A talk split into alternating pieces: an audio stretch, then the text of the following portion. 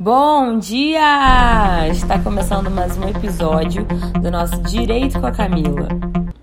Meu nome é Camila Xavier, eu sou aluna de tópicos especiais em Direito Digital e hoje eu vim falar sobre um tema muito conhecido que acontece com pessoas que a gente conhece, com pessoas que estão do nosso lado e por que não dizer que pode acontecer com a gente também. Bem, hoje eu vim falar sobre o revenge porn, que é a famosa pornografia de vingança. No inglês, um termo que veio dos Estados Unidos, e ele consiste em divulgar em sites ou redes sociais, de forma que seja público, fotos, vídeos com conteúdo sexual, com conteúdo íntimo. Só que existe um detalhe. Esse conteúdo, ele veio de uma relação, ele é proveniente de uma relação, ou seja, quando você namora com uma pessoa, é casado com uma pessoa e aí nessa relação, durante essa relação, você adquire fotos. Acaba que você manda para pessoa, a pessoa te manda e nessa relação você tem fotos de, ou vídeos dessa pessoa armazenado no seu celular. E como forma de vingança, quando esse relacionamento acaba, você resolve ou, outra, ou a outra pessoa do relacionamento resolve expor essas fotos como forma de vingança. Ou seja, o conteúdo foi adquirido no relacionamento. No fim desse relacionamento, esse conteúdo é vazado como forma de vingança, porque a pessoa não aceitou o término ou qualquer outro motivo de expor a pessoa que uma vez você teve relacionamento. Então, vamos discorrer um pouco sobre isso. Na atualidade, a prática de troca de mensagem com esse tipo de conteúdo, com conteúdo sexual, é recorrente por causa da facilidade da comunicação virtual, por causa da internet. Então, vários casais, eles têm foto, vídeo com conteúdo sexual íntimo armazenado no seu celular no seu celular, no seu computador, acaba que você guarda. Então, isso é um fator que aumenta consideravelmente as divulgações e as ações judiciais nesse contexto, com esse sentido. Então, após a ocorrência de muitos casos contendo o revenge porn, a pornografia de vingança, é, o ordenamento brasileiro evoluiu e trouxe diversos enquadramentos sobre essa prática. E um desses exemplos, um dos exemplos de enquadramento do revenge porn é a Lei 13.718 de 2018, que trouxe um novo tipo penal, que foi o artigo 218-C. O parágrafo 1 desse artigo traz o aumento de pena quando praticado por agente que mantém ou tenha mantido relação íntima de afeto com a vítima ou com o fim de vingança ou humilhação. Ou seja, até então não existia no ordenamento brasileiro é, uma forma de você talvez penalizar, um, pegar um pouco mais pesado, vamos dizer assim, com a pessoa que tenha tido um relacionamento de afeto ou então com o sentido de, é, de ter vingança. Ah, a pessoa terminou o relacionamento, eu vou me vingar. Até então não tinha. Só que isso acontecia de um montão.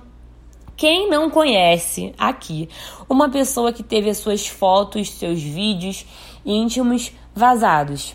Uma vez, até contando um caso que, que aconteceu com uma pessoa que eu conheço na minha escola. Olha só, quando eu ainda estudava no ensino médio. Uma menina de eh, uns 16 anos, talvez 17 anos, 16 anos. É, teve as, as fotos dela nua, vazadas eu não lembro se foi Instagram, se foi Facebook, mas ela teve.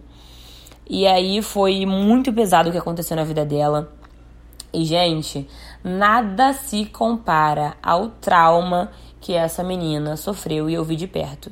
Então, é, é claro que a pessoa vai ser penalizada sobre aquilo ali? Vai. Só que as consequências na vida da vítima é tão devastadoras, são tão devastadoras as consequências que não tem como você deixar de ver, não tem como você fazer as pessoas desverem o que já foi visto.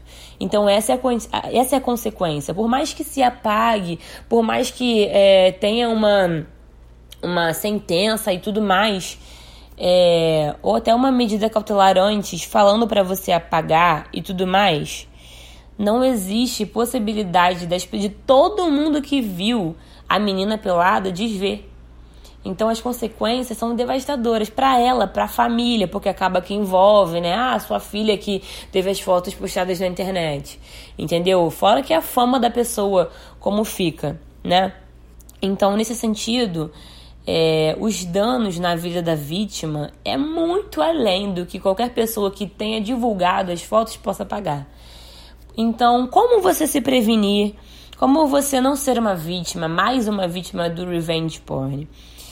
Infelizmente, como a divulgação é tão severa, o ideal é que você simplesmente evite a prática, evite mandar fotos, evite mandar fotos nua é, ou nu, evite mandar conteúdo sexual, conteúdo íntimo, ainda que seja seu namorado, ainda que seja seu marido, é, por mais que você tenha uma relação super saudável, é, procure estar junto, mas não mandar fotos não armazenar fotos de ninguém também. Entendeu? Para que esses casos não ocorram mais, porque é muito, é muito forte o que acontece na vida dessas pessoas que tem toda uma história. Às vezes você é, reconhece até aquela pessoa como a pessoa que teve a foto publicada. Isso não é legal. Isso causa um dano irreparável na vida de uma pessoa. E mais uma coisa: o que fazer se você é vítima ou se você, menina, menino, já foi vítima de revenge porn. Primeiro, não se desespere. Existem grupos de apoio às vítimas que amparam essas pessoas, que podem amparar você, fornecendo apoio e aconselhamento.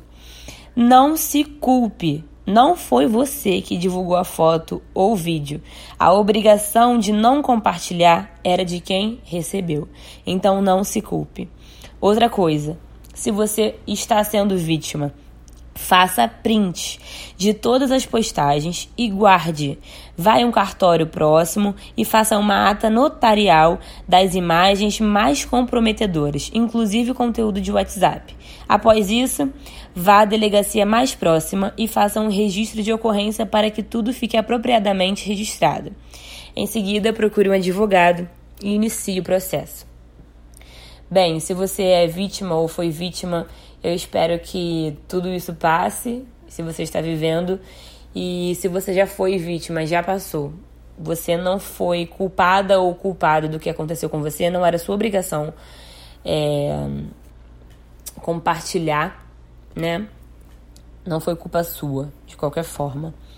Mas é um assunto que a gente pode falar muitos minutos que ainda assim as consequências e os casos, tudo o que acontece aconteceu na vida dessas pessoas que sofreram com isso, não caberia aqui nesse podcast.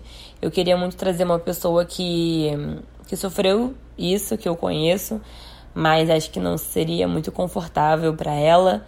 Então, eu espero que vocês tenham gostado. Fiquem com Deus. Esse é o fim do meu podcast, meu primeiro podcast falando sobre re revenge porn. Eu espero que vocês tenham gostado. Aê! tchau, tchau.